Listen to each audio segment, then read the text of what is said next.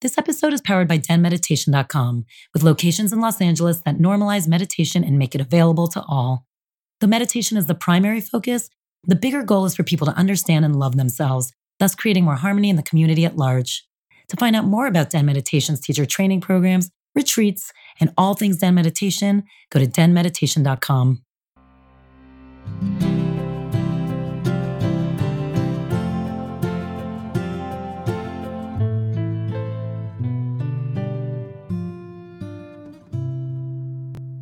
Hi, welcome to Den Talks podcast. This is Tal Rabinowitz. I'm your host, and I am the founder of Den Meditation. I get to speak with Kirby Bumpus today. She is adorable and fun and so smart, an incredible woman. She has been working in public health where she got her master's at Columbia University and since then has kind of had this interesting track. She worked for the Robin Hood Foundation. She then got to work at the White House for the office of the First Lady, Michelle Obama, for the Let's Move initiative. And we talk all about that, by the way.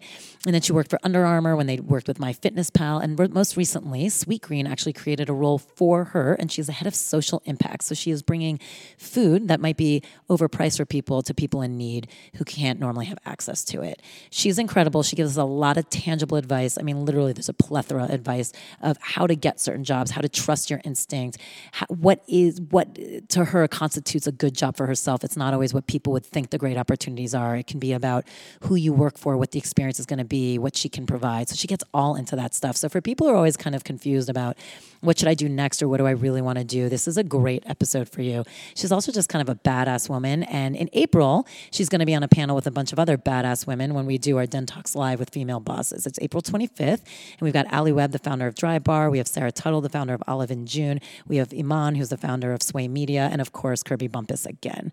So I really hope you like this episode. There's so much good stuff in here, so many good takeaways. And let me know what you think.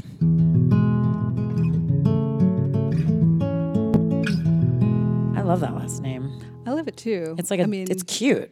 I love my whole name. And Yeah, I it's was a great always name. like, I am the only. And then I found out there's another Kirby Bumpus on the planet. What? Wait, we're here with Kirby Bumpus, and we're finding out she's not the only one. We're saying how much we love her name. Thank you. My mind was blown. First of all, it's a he. Oh, that is weird, isn't it? My name. A lot of boys have my name. It is weird. No, I felt better though because he's a few years younger than me, so at least I'm the original. Yep. Um, but yeah, we've spoken. We check in every couple of years. but how'd you find media. him? So someone reached out to me on Facebook and was like, "I had such a great time this weekend." I was like, "I'm sorry, I don't. What are you talking about?" They're like, "We had drinks. We were at the party," and I'm like, "I don't know who you are." And they're like, "This is Kirby Bumpus, right?" I'm like, "Yes, this is Kirby Bumpus." And then, you know, it took a lot of back and forth, and we finally realized that there was a male Kirby Bumpus who was in Massachusetts, and I find this guy. Wait, but did you not have a picture on your Facebook page at the time? I did have a picture on my Facebook page, so I don't. You're like, oh, what does that say about me? I know what does that say about me? But he's a white guy, so I guess the person just didn't look at the picture. yeah, But yeah. this was back in college. or was really drunk and not paying attention at all. exactly. Um, and so yeah, now we check in every couple of years on like Instagram or um, Facebook. Wait, I love that this like weird friendship has actually formed. Any similarities? Mainly, uh, no similarities. He's a white guy. He lives on the East Coast. He's super nice. He seems to enjoy life, so I think we have that in common. Um, but we just check in and see how each other's doing and make sure that we're upholding the Kirby Bumpus name. Hey, I love that. I love that you guys check in. It's Of like, do you, you feel this? I mean, we are connected for life. Was he surprised too? Shocked. Shocked. Now, did they date by any chance? Do you know if anything happened between I, them? that I don't know. Wouldn't it be funny if somehow so. you're like, I kept them together. they found each other. Well, I love that story. So we are here with Kirby Bumpus, who is the head of social impact at Sweetgreen. Yes. Tell us what that means, because I would think some people would automatically feel like it's a social media like position, which it's not at all. So talk about a little bit. What does it mean? And it's a position they created for you, which is amazing. Yeah, I mean, it's a great, great question. Um, I think, you know, when you think about social impact, it really is kind of how businesses are using their revenue for good. Um, so I'd say in the past, people have called it philanthropy or corporate social responsibility. And social impact really means more so like it's baked into the DNA of the company and it's not this separate arm. So I'm working closely every day with the marketing team, the supply chain team, our data team to find ways to make sure that we are, you know, giving back and leaving the planet better than we found it. I love that. Do you feel like Yeah. more companies are going to start making sure this position exists? For sure. Yeah. I mean, I've met several um, several people at different companies, whether it's Headspace or even like 21st Century Fox. Um, social impact is an actual title that is um, on the books in corporate America these days. Now, are you like one of the first who had it, or did it exist and then you they created it for you? Yeah. Or So like, the, so the social impact role has existed for. Um, several years before I came, um, and then they, they wanted to elevate the position and um, bring someone on the executive team that focused on um, social impact. So So talk about how you got here because you've had quite a story, which I love, and I love I that. do too. And I know, I mean, you should, and I love that they like picked you, and there's a reason they picked you for this job. So talk about a little bit where this all began, a little bit of your journey, Yeah. and like public health and all of it. Yeah, well, I mean, it's funny because if you would have asked me a couple years ago, do you see yourself working at a salad company? I would have said, what? Um, or even, you know, do you see yourself working at an athletic apparel company? I also would have said, what? So, you know, it really started back when I was, um, you know, middle school and always knew I wanted to help people and wanted to give back and wanted to serve. And I think, you know, in kind of the limited realm of what you think of when you think of those types of careers, you think doctor, you think medicine. So I kind of was on that track to become a doctor, was very much pre med, um, was focused on psychology and human biology in college, and then, you know, did this internship um, in Harlem at this cancer center. So, in a, you know, low resourced community, low income, um, focused on clinical work where I would go to Harlem Hospital, got to go to Memorial Sloan Kettering and shadow doctors. And then there was this community health component that I really didn't understand what it was, but I was like, okay, it'll get me into the OR and get me to see patients. Um, and I found that I actually loved the community health work so much more than the clinical work. Um, and the community health work really involved going to health fairs and talking to people about the importance of prevention and screenings. And this was 2000, 2005, 2006.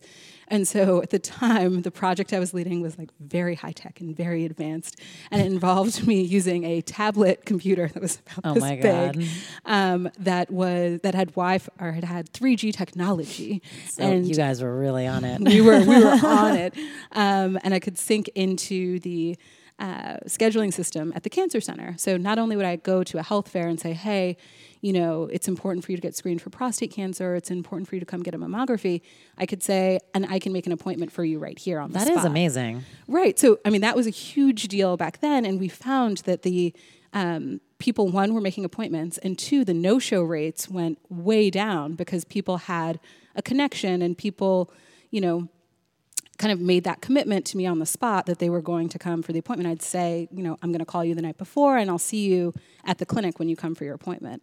Um, so it was really uh, bringing this patient navigation um, philosophy to life in a different way. So how old were you? Twenty. I was 20, 21. And this, ex- like you said, you were doing this internship mostly for the idea of getting into med school, correct? Mm-hmm. So, and it's interesting because it was it was something more removed from you too. It's like mm-hmm. mammographies, prostate exams. Like these mm-hmm. aren't things that a twenty something year old is really concerned about. So, tell me about like the moment you started feeling it differently, where all of a sudden you're like, no, like something about this is really resonating with me. Yeah, well, I mean, first I had an incredible mentor in the, the doctor that had established patient navigation, um, Dr. Harold Freeman. And I just thought that what he was doing in terms of thinking about patient care outside of what happens in the doctor's office and thinking about the wraparound services for, for people once they're diagnosed with cancer, I just got so excited about the potential to educate people on the, what their health behaviors, uh, you know, kind of the importance of healthy behaviors on you know the the impact of not only disease but just general wellness. Um, so yeah, it was it was an incredibly like eye opening experience, Was and it surprising for you? it was shocking. It was shocking because I always thought you know. I want to be a doctor. And, you know, in truth, when I was sitting in the operating room at Memorial Sloan Kettering and watching a woman who had late stage cancer have her uterus removed, I was like, this is not what I want to do. this is a lot. And really enjoyed the connecting with people in the community and thinking about health on a population level and getting people uh, before they were sick and getting people to think about their wellness and kind of their everyday habits and how that builds to something much more important. So how did that shift for you then from that point on, like the choices you were making, whether it be jobs or internships or applications? Yeah, well, first of all, I learned that community health was public health and that that was a whole field that I had never even heard about before. Um, so I started to explore, you know, graduate programs in that space and think about what types of careers existed. Um, and so, you know, from my junior year on, I was then uh, pretty steadfast in knowing that I wanted to do something uh, in the public spa- public health space. That's so. so. incredible. So when you said like before you were someone who always wanted to help people, like mm-hmm. can you tell me any moments like as a kid, like how did that reflect as a child? Um, so I've always been a pretty square child. I'd say that I've always had like a mom purse with the band-aids and the, you were the one like, who take care of everyone on the playground. The, yeah, yeah, I've always been one of those, which is um, yeah, a little bit of an oddball, but so, but you good. were, and you have a younger brother, you said, who's literally 11 months. 11 and a half months. Yeah. My brother, Will, and I are like super close in age. And, you know, now, um, like super close. We both live in LA. And um, it's been pretty incredible to get to spend some like awesome time with him as an adult. I think, you know, I'm in a relationship, he's out there single, but it's really cool to spend time together before we each have our own families and we have those other like real commitments. Were you guys close growing up? Uh, it's funny. Growing up, we fought about everything. Oh, yeah, I mean, yeah. Who was going to take their bath first? Who was going to sit in the front seat? who was going to sit closer to mom? And you know, then I think once high school hit, we I got my license and had to drive us both to school every day. And so started out, you know, with a little bit of a chip on my shoulder that I had to take my brother to school. Um, and then realized he's not so bad. You know, Aww. like we spent 20 minutes every morning and then, you know, after school together. Was like, all right, you know, he's he's actually pretty cool. Like he's funny, he's pretty smart, um, and you know, ever since we've been we've been much closer. But it's we funny. did we were not close growing up. My brother and I got really close in college. Like that's when our like friendship really mm-hmm. began too. It's interesting. It's mm-hmm. like because you start to see them as like a companion, like a real people. Yeah, right. You're like, oh, you're actually fun to hang out with. Cool. right. Um, so talk about so you you changed what you thought you wanted to do in life mm-hmm. and then you really have done everything from like you know now you're at a salad company as yes. you say Sweetgreen i pedal you've been at now. under armour you've worked at the white house i mean you've done everything so talk a little bit about this idea of a lack of a roadmap for life you know yeah. being able to kind of being open and seeing what comes your way because I think you're the first to say where you are now is actually a perfect fit for you. It kind of encompasses a lot of what you've learned along the way. So, can you talk a little bit about that? Yeah. I mean, I think what's interesting is now I can kind of draw a very clear line um, in terms of what's led me to this point, but I could have never put this together had I tried when I was in high school or college or even grad school. Um, I've always gravitated towards roles where, like, one, where can I learn the most? And then two, where can I have the greatest impact? And each role has focused on health in some way, um, but again, could not have imagined it. So when I um, when I was in graduate school, I was doing uh, graduate school and uh, college. I was doing sexual health education, and you know knew that I wanted to do health education and teach people about their habits, whether it was safer sex practices and condom negotiation, or just trying to eat a little bit healthier. Um, and then when I um, condom negotiation, like convincing someone to use a condom. Yeah, oh, yeah. I so, like that. There's a term for that. yeah, I mean it's it's real, especially you know when you think about high school girls, which that was the population I was working with in college um, you know, a lot, it's really wrapped into self esteem yeah. and body image and just feeling like they have the words to communicate with yeah, and if partner. you say this, is it going to ruin everything? Is it going to ruin everything? Yeah. Or we're not even really in a relationship yet, but I think if I have unprotected sex, this might get us there. Ugh. But thinking, you know, and, you You're know, like, as an adult, as an adult, you know what you're, what those young people are exposing themselves to. So, um, you know, it's, it's, arming arming people with the tools to have those conversations. Um, and so, you know, through that health education work, I learned more about um, you know, just kind of the whole world of public health and just kept seeking more and more opportunities. Um, so after grad school, I went to the Robin Hood Foundation where I was able to put my program evaluation skills to good use that I'd learned in grad school. Um, I was a program officer focused in our education portfolio.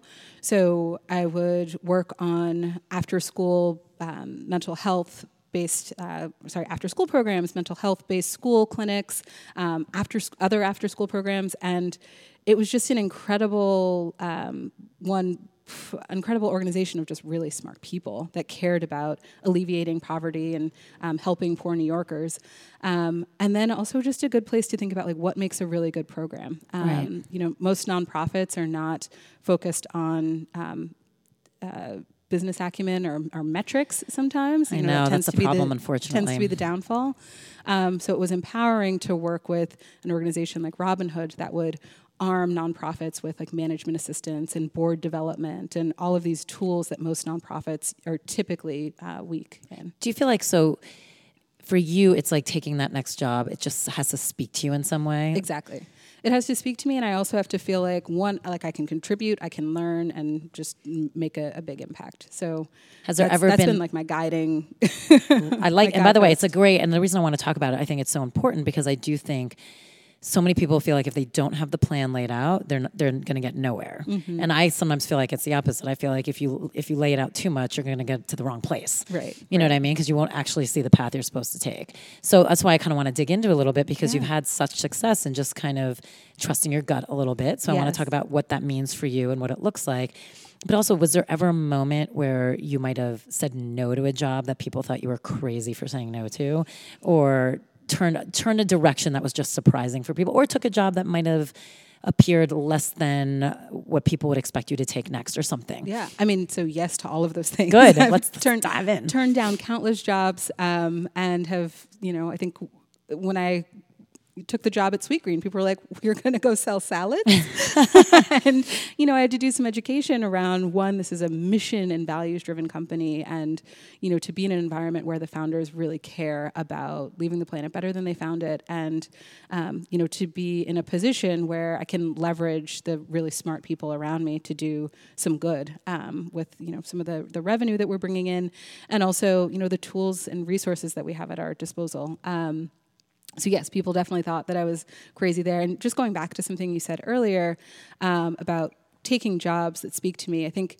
it's also important um, to not just say, "Oh yes, that's really interesting. I'm going to go there." Otherwise, you end up with a resume where every year you're in a different place. Absolutely. So you know, I spent you know a year at Robin Hood. I was in government for five years, two years at Under Armour, and now Sweetgreen. So you know, there's certainly um, different things along my like 10 year work history, but I, I think it's, it's important to show that you, um, you are committed. You to, lo- yeah, there's like a loyalty and a commit. You're not ex- just yeah. You ex- don't just jump ship the ex- minute something gets hard. Exactly, the minute something gets hard, or the minute something interesting, something else, else pops, interesting yes. pops up.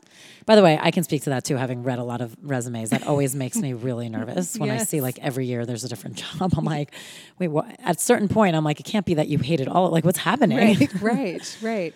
So I think that you know it's it's an important message to do the things that speak to you, but also be strategic about have you gotten everything that you needed to get from this current role and if not like you need to stick with it for you know another year another two years at least um, and continue to not only learn but also like you know foster those relationships and um, especially when you stay in the same industry, which at the end of the day, I've been in health now for, for 10 years.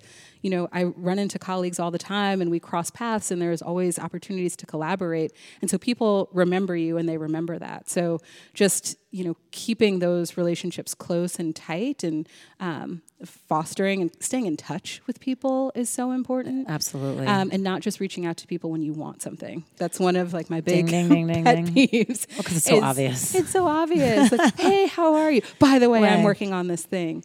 Um, as opposed to just checking in and saying like, hey, how you doing? Or um, hey, I just saw that like incredible thing you did. Like it's it's so good to just reach out to someone and congratulate them for something that you see, as opposed to just like hitting like on social media. That is a hugely great piece of advice for people because I don't think pe- I think people really underestimate a how much it sucks to be asked for a million things. Like if you're asking, yeah. that means a million other people are asking too. So I'm I'm with you. It's like if you actually have a relationship with someone, own right. up to your side of the relationship, right? And whatever that means. And I'd say the the, the other piece of that is also reach out to people when they're going through something. Like I if someone s- is in, you know, any kind of a God forbid scandal or like there's a problem, like the the thing that can mean the most and what they will always remember are those people that reached out and those people that were there for them. Even if there's nothing that you can do, just say, "Hey, I saw this news," or "Hey, I heard this thing is going on. I'm so sorry. I'm here if you need me." Yeah, a thousand percent. I mean, I, so I've worked in entertainment forever, so I know what that's about. Like Mm-hmm. we all just are on a cycle of like fired, hired, fired, hired. So and there's always someone going through something. And I remember I always said one of the luckiest things that ever happened to me was I worked at the WB, which like no longer exists, then became the CW. So my whole department was fired. I was one of the youngest. I was. I joke like if uh, if our plane went down, like nobody would know I died because like, do you know what I mean? It was all like everyone else who got fired were like EVPs and this, and I was like the little director. So I laughed. Low like- man on the totem pole. I was totally the low man on to- to- totem pole. But I always say that was one of the best things that happened to me for so many reasons, but Mm-hmm. mostly because it taught me what it feels like Mm-hmm. to go through that. And I always, from a young age, from that point, anytime anyone was fired or something weird happened Mm-hmm. or was what other people could deem uncomfortable, I was always one of the first people to reach out. And I remember when my my ex husband, because he was in entertainment too, his boss was getting fired. I mean, everyone gets fired. Was getting fired. I remember him calling me Yeah, you're in a that was a tough industry. yeah, yeah, Oh, yeah. And I remember him calling me, being like, "Oh my God, what do I do? I just heard this. They just offered me this, but that affects her." And what? And I'm like, "Go into her office right now, close the door, and be a friend, and just tell her. Everything you know." And be. And he, it was like the best thing he could have done because they ended up having a really great relationship, even though it could have been awkward and weird because he was getting offered her job. And like, Yeah. and I'm like, it's not People about you. remember that. Yeah, like you be the decent human being, but I know that all happened because like I knew how it felt, and so it was. Mm-hmm. I agree with you. I think it's so important to be there for people when they're down. Yeah. because everyone goes down. Yeah. Everyone, like we all have bad moments. Yeah, and I think to that story, like one of my favorite quotes is Maya Angelou quote that's people will forget what you said, they'll forget what you did, but they will never forget how you made them feel. And that is so, so true. So even if you don't have the words and you don't know what to say, just be there for people and they will never forget what that that moment felt like to them. It's so true because even in life, that's just the essence of life in general. Like we all kind of form our stories with whatever details we want. Like no one's story is 100%, right? Mm-hmm. Right. And it's all based on the essence of what you're getting from that moment. So Right. whether it's an interaction with a person or a thing, it's going to be how you feel then being translated into words. Right. So if You're- you take it the other way, it's exactly right. It's like how you make someone feel is going to be how they translate everything about you in those moments. Exactly. In 20 years, you know, you're not going to remember every single word that someone said to you, but you are going to remember, God, that person really made me feel supported or loved or, cared for. Exactly. Or some kind of joy. Um, so it's just something I, I try to always remember, especially in those times when you're really stressed out. When did you read that quote for the first time? Do you remember? Um, And did it hit you the same way when you first read it, or is this something you went back to? I think I was just fortunate enough to be like told that quote when I was young, like growing up.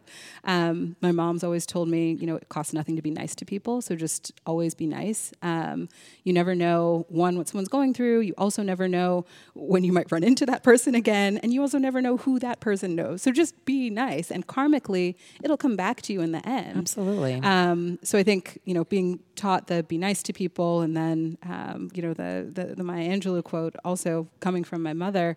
Um, I didn't even read it anywhere. It was literally told to me from a very young age.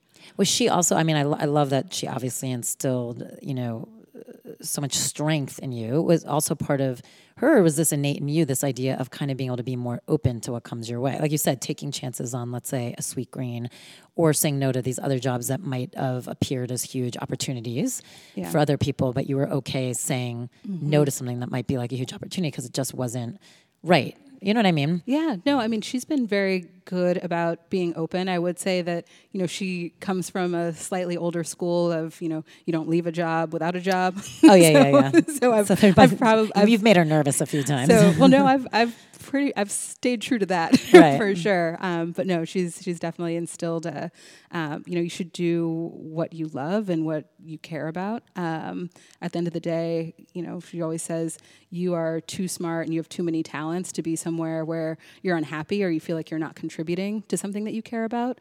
Um, so yes, she's always instilled. that. Yeah, I mean, it's something that sometimes you know I found myself sitting at my desk like, you are right, mom.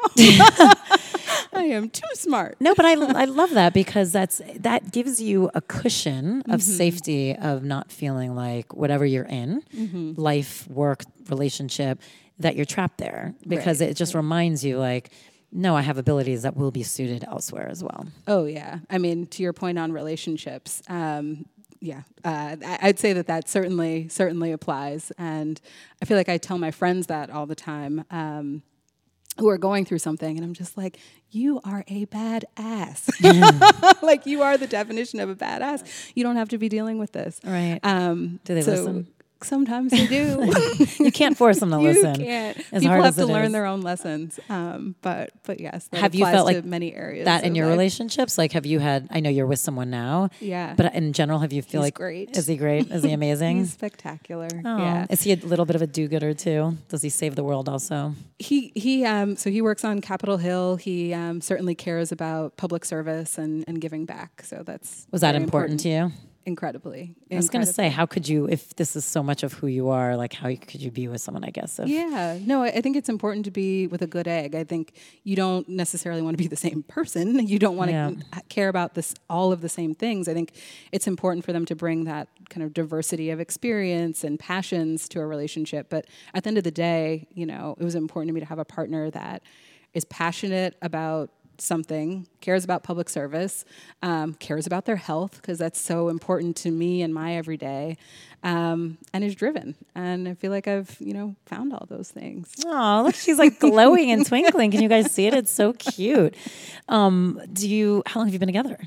Um, about a, off and on two years. And he's moving out to LA. You said Yep, that's the plan. so that's a big deal It is a big deal because he has to switch jobs and all of that, right? Yep, he's got to figure all those things out. I I'm love like- it. I'm you like, should, I "You like got that- it. I love it. You You're got like, it, you're a honey." badass. You can do it. Just say it to him too.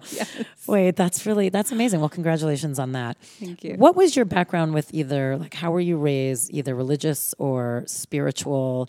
What was your background? Do you feel like that's changed at all through what Mm-hmm. you do? And has it influenced how you make decisions? Um, I'd say certainly more spiritual than religious. Um, grew up kind of, you know, going to church on the major holidays, um, but always having a kind of grounding in caring about others and and service. Um, so so no, not so much not so much religious, but very um, very grounded in um, you know just wanting to do do the right thing and try to do do good by other people. And And, that's that's certainly guided me in terms of the jobs and, and roles that I've taken, and um, hopefully the people that I've attracted in my life as well. Right. And do you feel like it's changed at all or you feel like when you look back you've kind of been steadfast with the same beliefs? Um, fairly fairly steadfast with the same beliefs. Um, I've started meditating within you know the last five to ten years. Um, I guess I started in college, um, so ten years. I had my ten year anniversary Yay. last year. Um, How did you start in college? Like what brought you to it?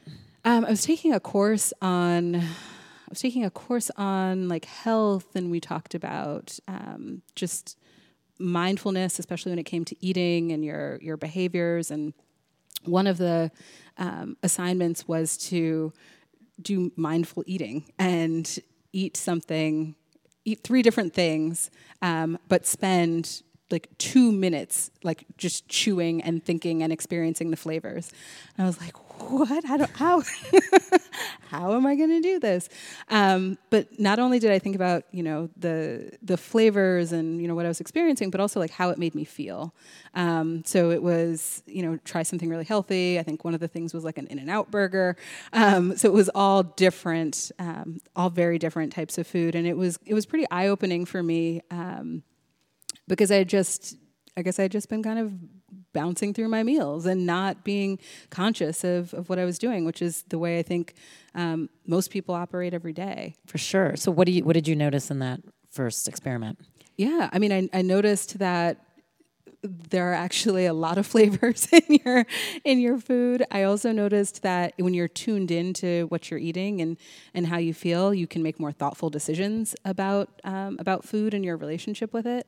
Um, I'm someone who you know my health is very important to me but like my weight has certainly been like a roller coaster from the time i was i was younger. And so it was an eye-opener um, in college to think about my relationship with food in a way that i had never done. I had more so just been all right i can I can eat this, but like I have to work out really hard, um, or I have to take a lot of workout classes, as opposed to thinking about, okay, well, why am I actually eating this? Like, yes, it's really good, but am I hungry right now, Or am I actually craving something sweet or do I just need to drink a glass of water? Or like, would a piece of fruit, you know, like satisfy that craving? And um, that assignment certainly opened up, um, opened up a totally different way of thinking. So has it stayed with you? Yeah, yeah. Um, I think I've you know gone through moments where I've probably lost it a little bit and come back to it, like anything, um, like anything. But I'd say that what what really brought me back to more mindfulness was you know when I was at Under Armour, I was focused on MyFitnessPal and our like digital health community, and logging my meals and every single thing that I was um, that I was eating really deepened my relationship with food. And you know I'd sometimes look at my um, remaining calories for the day and see okay I have 400 calories to get through dinner. So I'm not going to go crazy. Um, I need to now, you know, like be very strategic and thoughtful about about what I'm eating. So what would you do with 400 calories for dinner? That's hard. At least for me, that would be really hard. So but I overeat. It, well, part of it is just education. I think before, you know, I might throw like an avocado on the plate, but now I know, you know, half an avocado is like 140 calories. Like I'm not going to do that because right. that's almost half of my meal.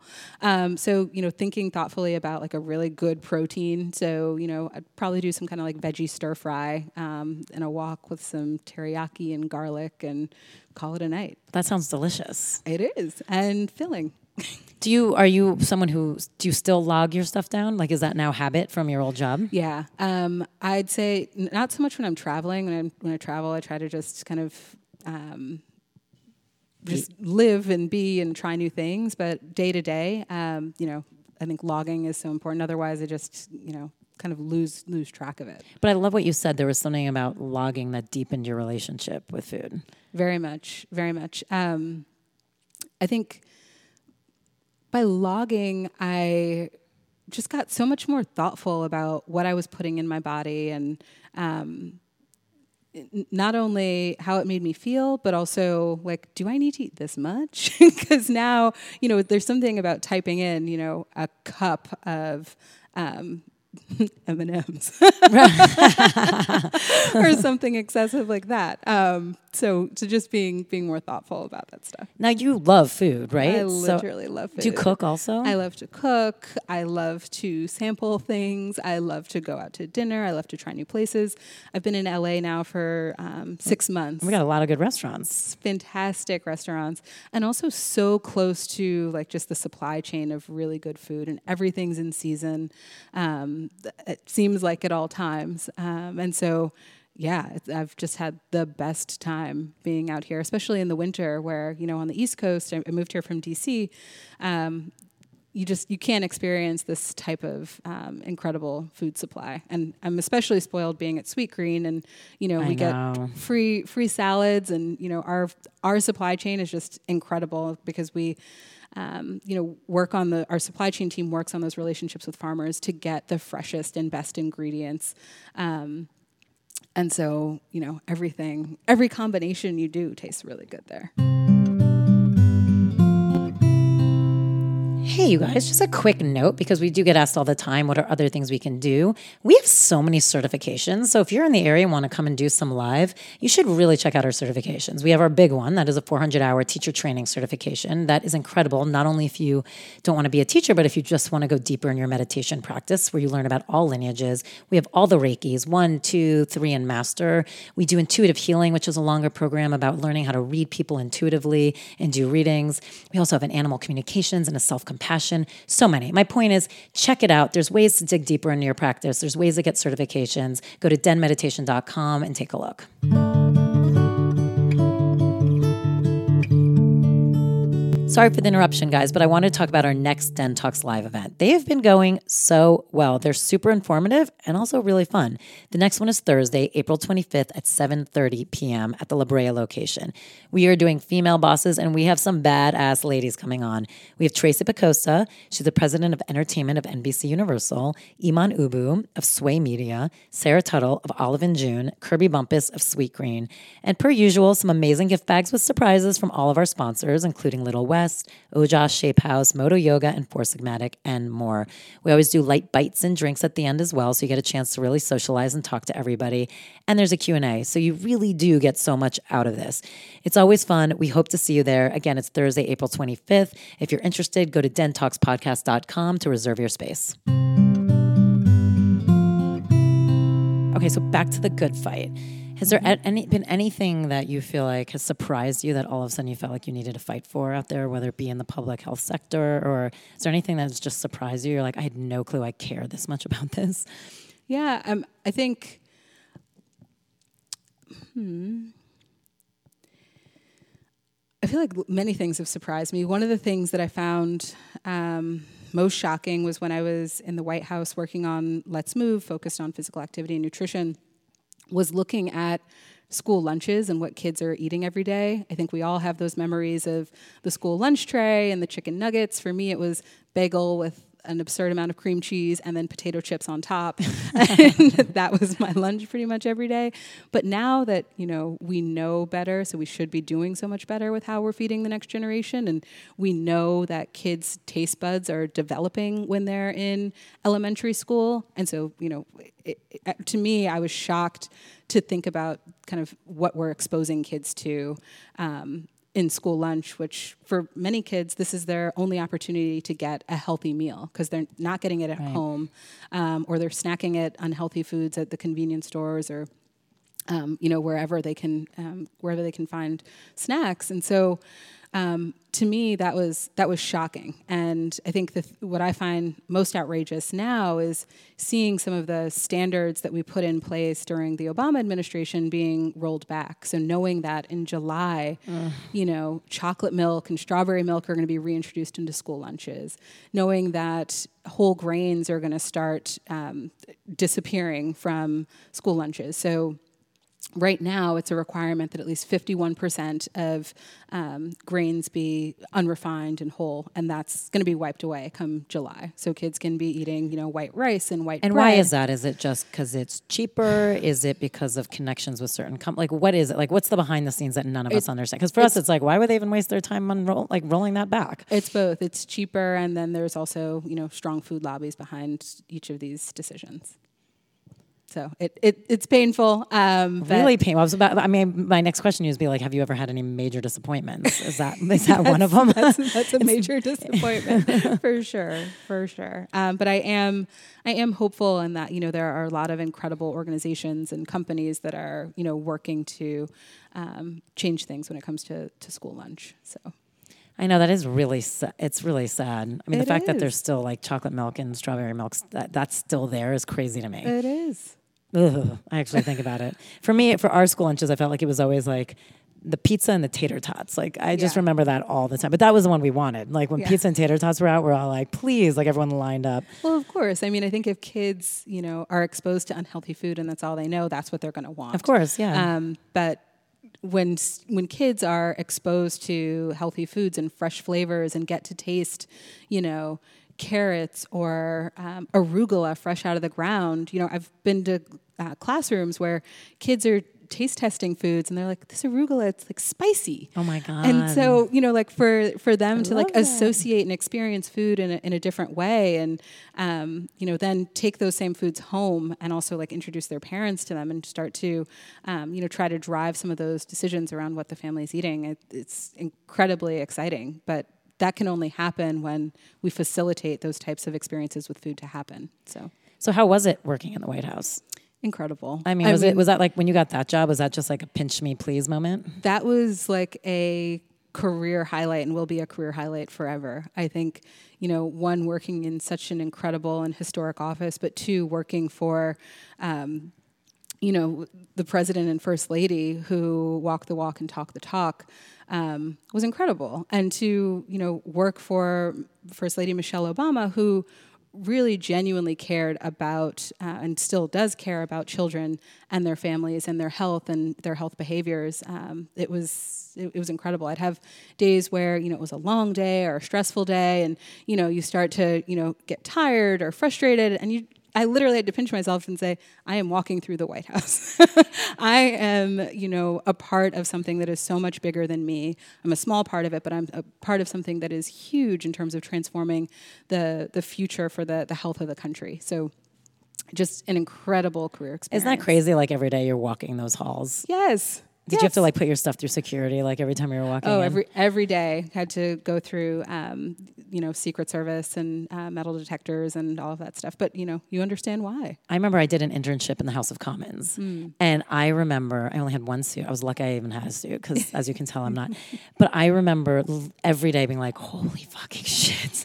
It's like you walk in there, and I'm like, "Oh my god!" It's like a the most stunning architecture, and it's insane. And then you'd see like, I mean, just what you see and witness firsthand, and you're like, "I can't believe this is actually real," and I'm standing here. It's pretty incredible. It, it's it's absolutely incredible, and you also you know have a great appreciation for the Secret Ser- Service agents that are there to defend and protect and just make sure that um, you know you're staying safe every day, and that's their job, and that's what they've been trained to do. Um, so yeah, it was it was eye opening. back to like the advice you were giving people earlier Mm-hmm. you've now said it about michelle and um, about your, the founders of Sweetgreen Mm-hmm. is who your boss is important to you as far as like either your mentor or the person above you that you're kind of taking orders from is that also a huge factor in your decision making incredibly important. I think you know I, I learned that um, throughout different roles, just how important it is to ladder up to someone who is in line with um, kind of what you you care about and what what's most important.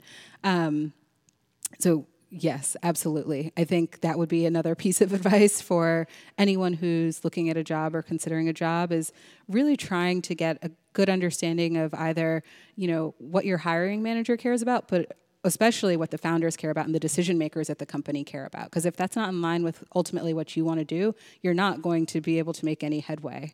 Um, and I've been very fortunate throughout my career to have you know a lot of really incredible um, bosses and um, you know CEOs around me.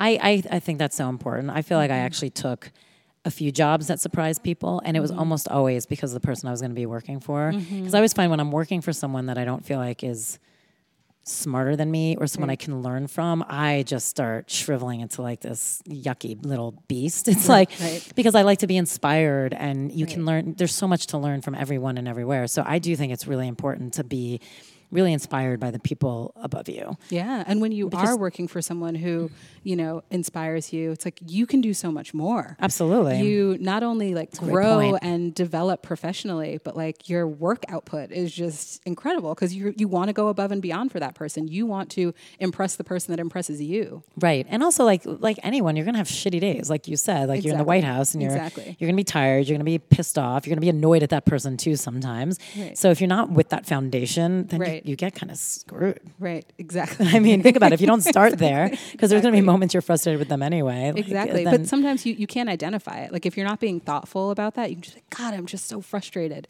But, you know, that's why I think it's so important to think about who it is that you're surrounding yourself with and who you're working for.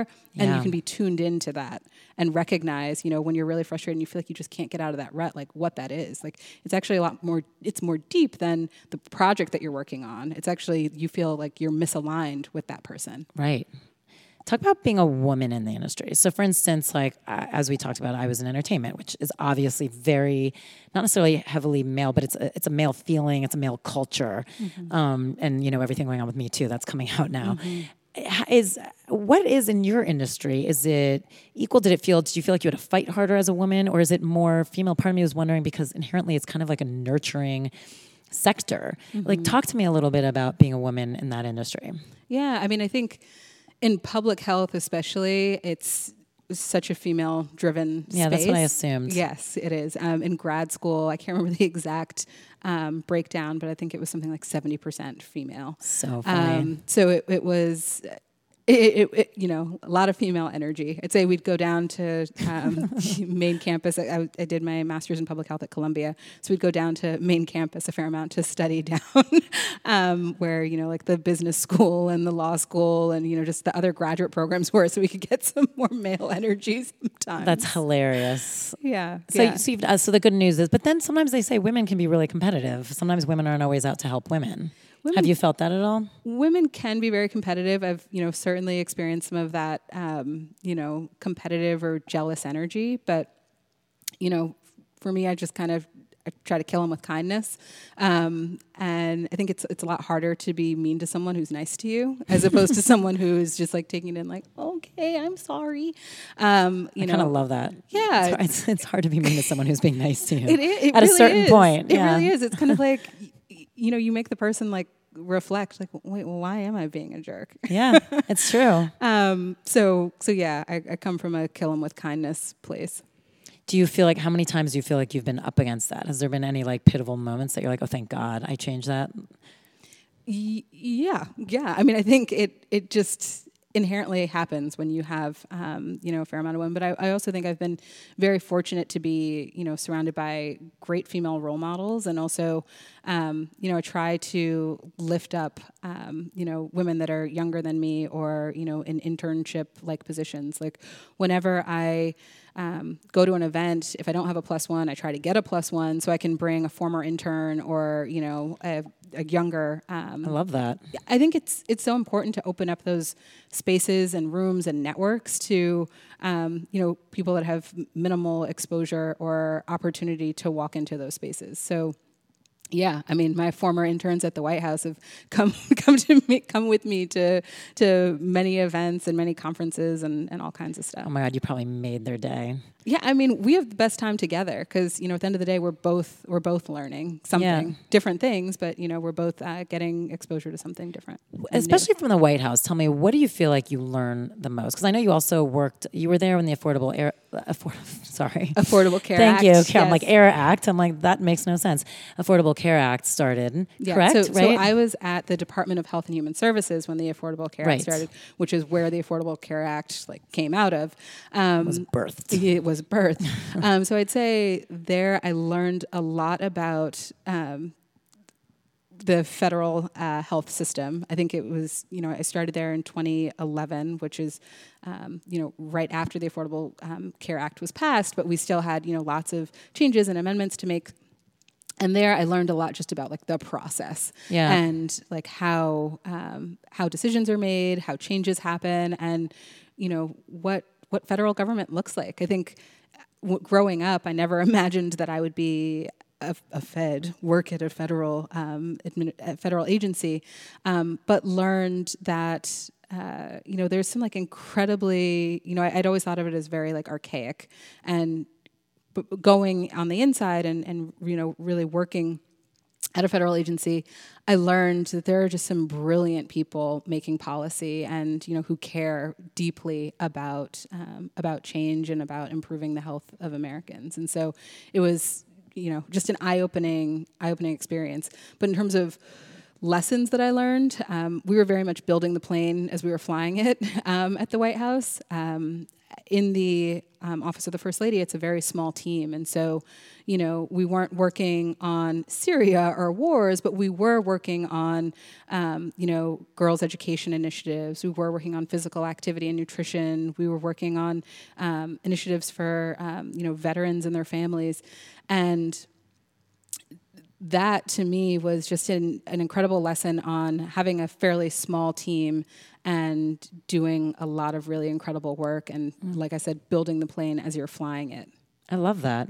What about the notion of like the hard decisions that have to be made? Mm-hmm. Like, how does that come in? Because I mean, you, it, what you do is so amazing, and it has such a beautiful outlook on life and just wanting to help. But especially like in government, when there's like a budget Mm-hmm. and certain things, how does that all come into play? Like learning those lessons or those harsh realities of basically not everyone's going to be happy at all times.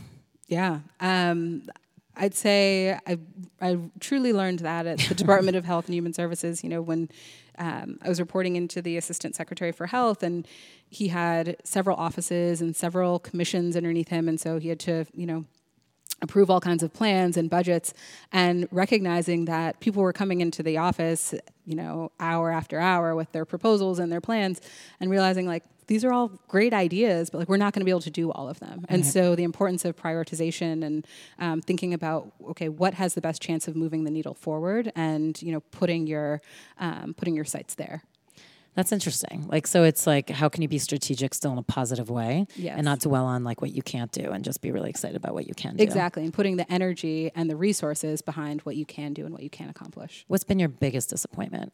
What we talked about earlier, like the, the School, probably the, um, you know, what I see happening with school lunches is certainly, um, certainly a massive, massive disappointment. how. so through work? But I am hopeful about the future. I love, but I, am am. hopeful. I swear. I am because I know that there are enough smart people that care about this that you know things have got to change. Is that hard for you to do something like that where you're I mean that must be hard to just in general in politics because the administrations change, but I'm sure this happens like anytime you leave a job because so much of your job is about action. Right. Is it hard when you see something you've done kind of unravel and there's really nothing you can do from where the position you're at now? Absolutely. And, you know, gave me greater empathy for administrations before me. But, you know, to see the Affordable Care Act start to get changed and then to see school lunches start to shift. And, you know, I spent five years in government um, and those were some issues that were near and dear to my heart. So to see changes being made there, that, that certainly, certainly was tough. Um, but it, it gave me greater empathy for like, this is how government works. Yeah. You know, like this is, um, you know, for better or worse, like we, we, we have a system in place where, you know, changes and amendments can happen. constantly. Exactly. Sounds like it's like we're building on building, building on building. It's like build it, tear it down, build it, tear it down. And then at some point, one thing sticks, I guess. Um, how has, in working in this industry, how has your Mm-hmm. point of view? I mean, because you've done so much and you've been on the inside for so much, how has your point of view of the world changed? Yeah, I mean, I, I think Sweetgreen has really opened my eyes to the food system and the importance of transparency and um, appreciating and knowing where your food comes from. I think before this role, I just kind of not that I thought food appeared on my plate, but I didn't think about, you know, for most restaurants, and luckily it's not like this at Sweetgreen, it's just, you know, they, they call a distributor and they kind of send their um, their carrots or their cherry tomatoes or their kale from wherever it comes from. And there's no relationship or connection to the farmer and the person that's growing it. Um, and what I've learned in this role is the importance of, you know, our supply chain team, which fosters and you know manages those relationships on a day-to-day basis so that they're working with the farmer to ensure we're not only getting the best ingredients and the freshest ingredients but we're also working with them and our culinary team to come up with menus each season that reflect what they can grow at the right quantities and like what's in season Oh my God. So you're constantly like helping each other, which is nice. Yeah. So it's not just like, oh, well, you don't have this for us this year. Well, we're moving, going elsewhere. Exactly. Um, so the importance of that relationship, and I'm just you know kind of in awe of that supply chain team because um, so much of what they do is not only making sure that you know great ingredients show up on the menu, but also that those uh, those menu items reflect what makes the most sense for the farmers that are growing it. What's something else like we all need to know about like the food industry? Something that like most of us just don't know and we should know. Yeah, I'd say the importance of transparency. I would also say thinking about you know added sugars and some of the things that are in your food that you um, that you may not have paid any attention to. So one of the things that blew my mind when I came to Sweetgreen is how you know we make our own hot sauce. Like so, we used to use sriracha, and then the team discovered that there's actually added sugars in sriracha. So the culinary team sat down and figured out how to make their own hot sauce and used roasted carrots to sweeten the hot sauce instead of adding sugar. Wow. My mind was blown. Yeah. I mean, I, I, you know, it's like those kinds of innovations that are um, thinking thinking differently about about food and just being smarter with food. Um, also. Our teams worked with Sir Kensington to reformulate mayonnaise to ensure that you know we're using a mayonnaise that doesn't have mayonnaise is like the only thing I really don't like. I'm like, just the idea of it always. It's so funny. I don't know why, but keep going. yeah, you know, so we we use mayonnaise in you know a few, few a few of our dressings, um, but ensuring that that is like the best quality possible. Um, so yeah, I was just kind of blown away that um, that companies are, are very few, but companies are starting to think about that. So you coming into this role that was kind of created for you, Mm-hmm. do you feel the pressure? Were you nervous? Excitement? Like what? Absolutely. I mean, I think them? I would be like crazy to not feel pressure and not be nervous. Um, but I, you know, honestly, these days, I think like the biggest pressure is like, are my ideas big enough? Because, Wow. um, you know, there's such excitement and enthusiasm and like passion for us to do some really incredible things and, um, you know, not only transform the food system, but when it comes to social impact, you know what what I recognize and what our founders recognize is that you know our mission is to build healthier communities by connecting people to real food.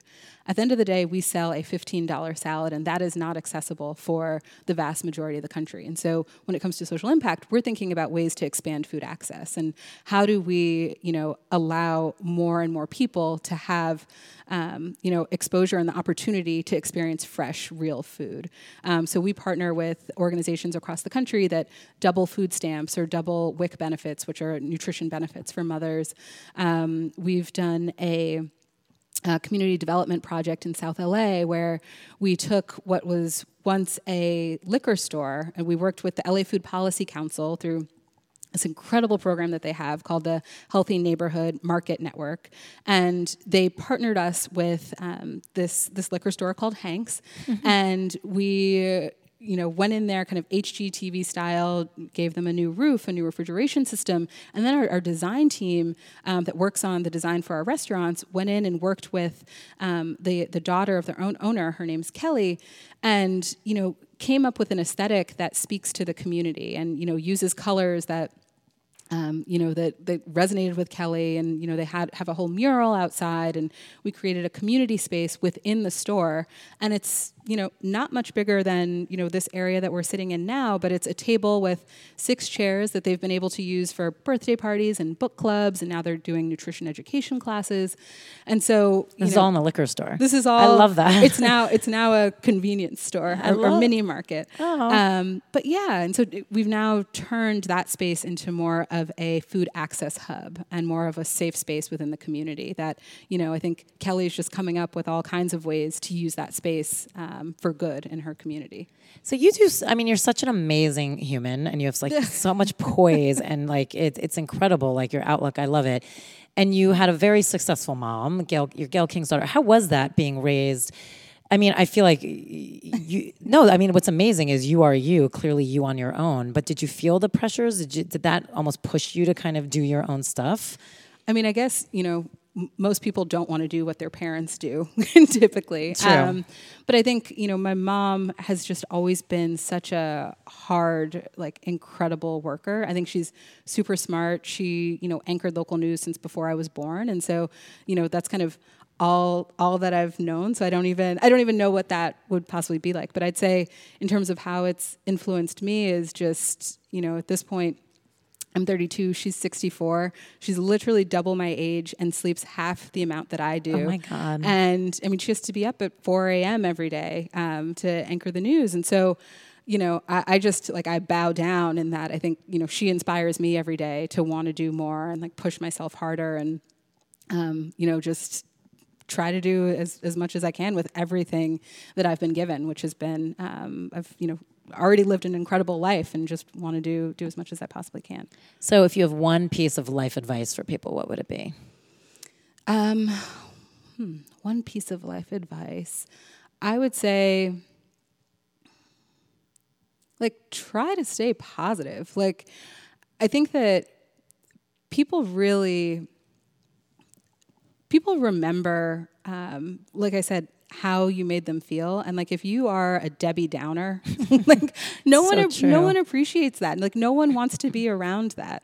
And it's okay. I'm not saying like you shouldn't have a down day or you shouldn't get upset, but like there's in most days there's a lot to be happy about and a lot to be grateful for.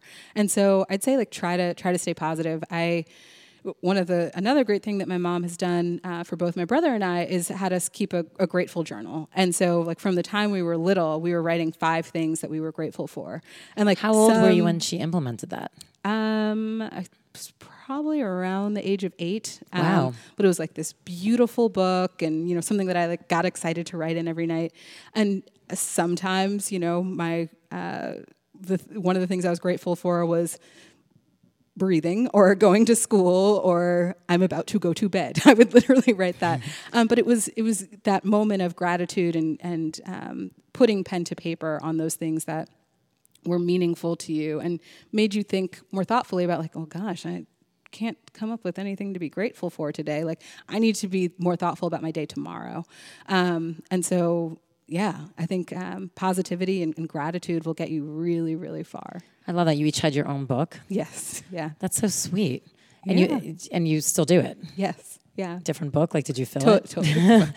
Gone through many books. But I love it. You still do it. Yeah, And d- would, yeah. did she, when you were little, would she check on it? Was it something like she would check on and make you do? Initially, she had to check on us, um, and then it became something that we actually enjoyed doing. Does your brother still do it? I think so. You should I'm ask. Pretty sure. And please report back because now I want to know if it like Okay. stuck with both of you. Because I do, I agree. Look, I'm a huge, everyone knows I talk about it all the time. I'm really big on gratitude. Mm-hmm. Um, but I do think even like writing it down as a kid, like you said, even if it's I'm going to bed, you're just training yourself for one, at least for a moment, Right. to actually, you know, bring up feelings of positivity and like Yes. training your muscles in anything is hugely important so like you said whether you're switching the relationship of food and learning how to think about it differently Mm-hmm. or whether you're taking a moment to even bring in the energy of positivity like that only helps you do it more and more and more and more every day Yeah, and it makes you smile. I mean, like there were some days where I would write down like I said something really smart in class today, and like I'd get really excited, and like that moment of pride like washed over me all over again. so talk about the days that like sucked like i don't know you went to school everyone hated you that day or yeah i mean we've all been there i Yeah. feel like you're the kid who's ostracized for the day and like you don't want to go to school the next day like you'd still find a way to come up with five yeah, they might have been weak, but I came Yeah. up with five. Yeah. I love that. Oh my God, I love that. So let's get to your four U's. So, four quick answers, good takeaways Mm. Okay. for the audience. Okay. What's your current obsession?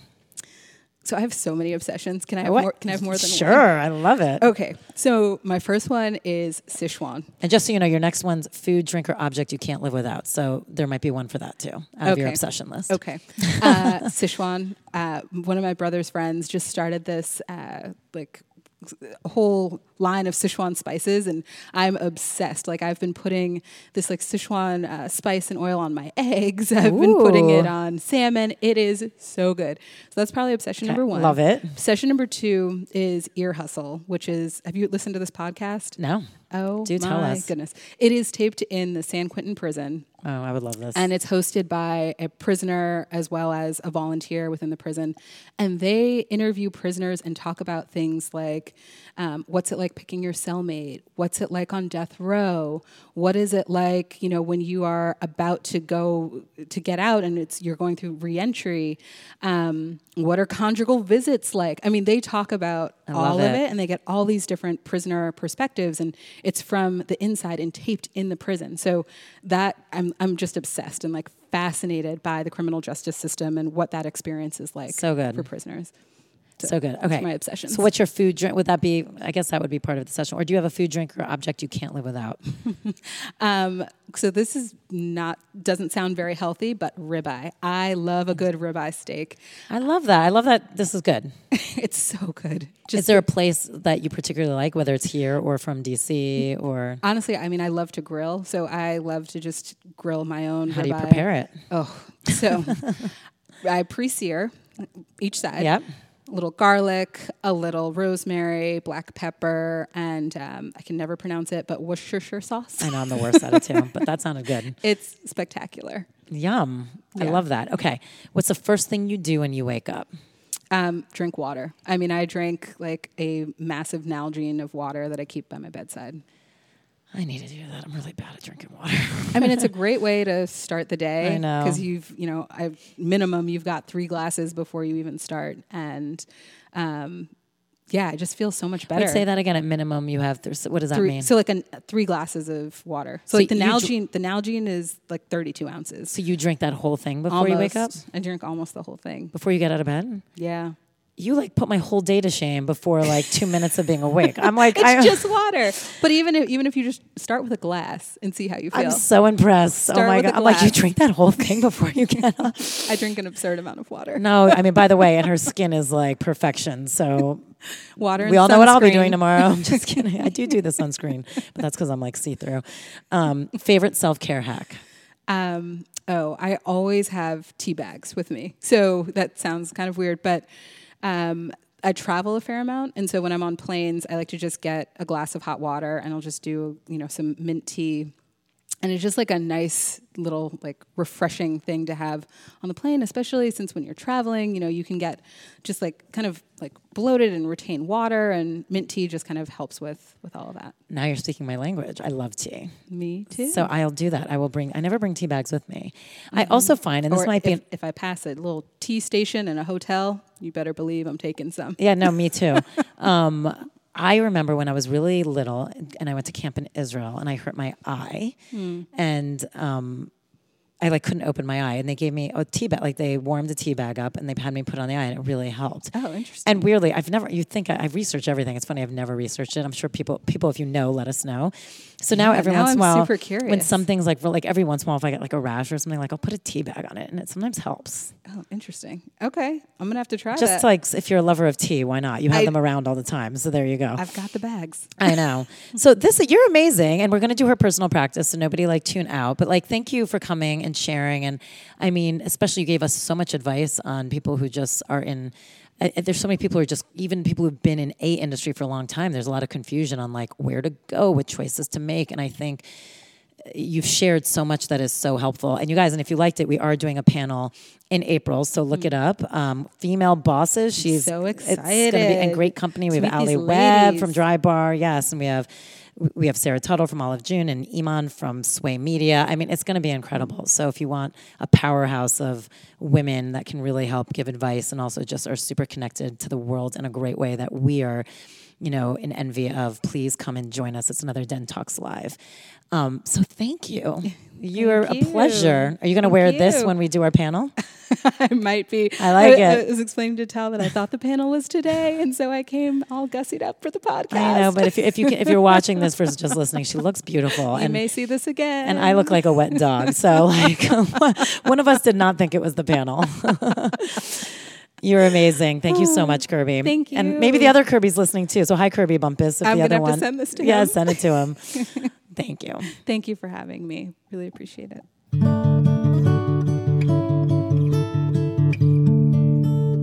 So now Kirby's going to lead us in her personal practice. Thank you. So, one of the things that I love to do, my family's instituted this kind of selfie a day practice where it's my mom, my brother, and I on a, text chain, and every single day we have to send a selfie. So, you know, for example, the other night it was my brother sitting at the chair in the dermatologist's office. And that to me is so much more interesting than if he just texted i'm at the dermatologist's office or my mom sending a picture from you know a taping that she was at in times square or you know sometimes it's just me on the couch saying hey. Um, but I, I think it's just such a great way to reconnect and you know share a little bit of insight into your day. And like make it interesting and also like it's good to see like the faces of people that you care about. Um, so it's it's a it's a great way to great way to check in and i highly encourage it for you know girlfriends uh, family friends. Um, it's just it's a nice nice practice and brings a, a smile to my day a couple times a day.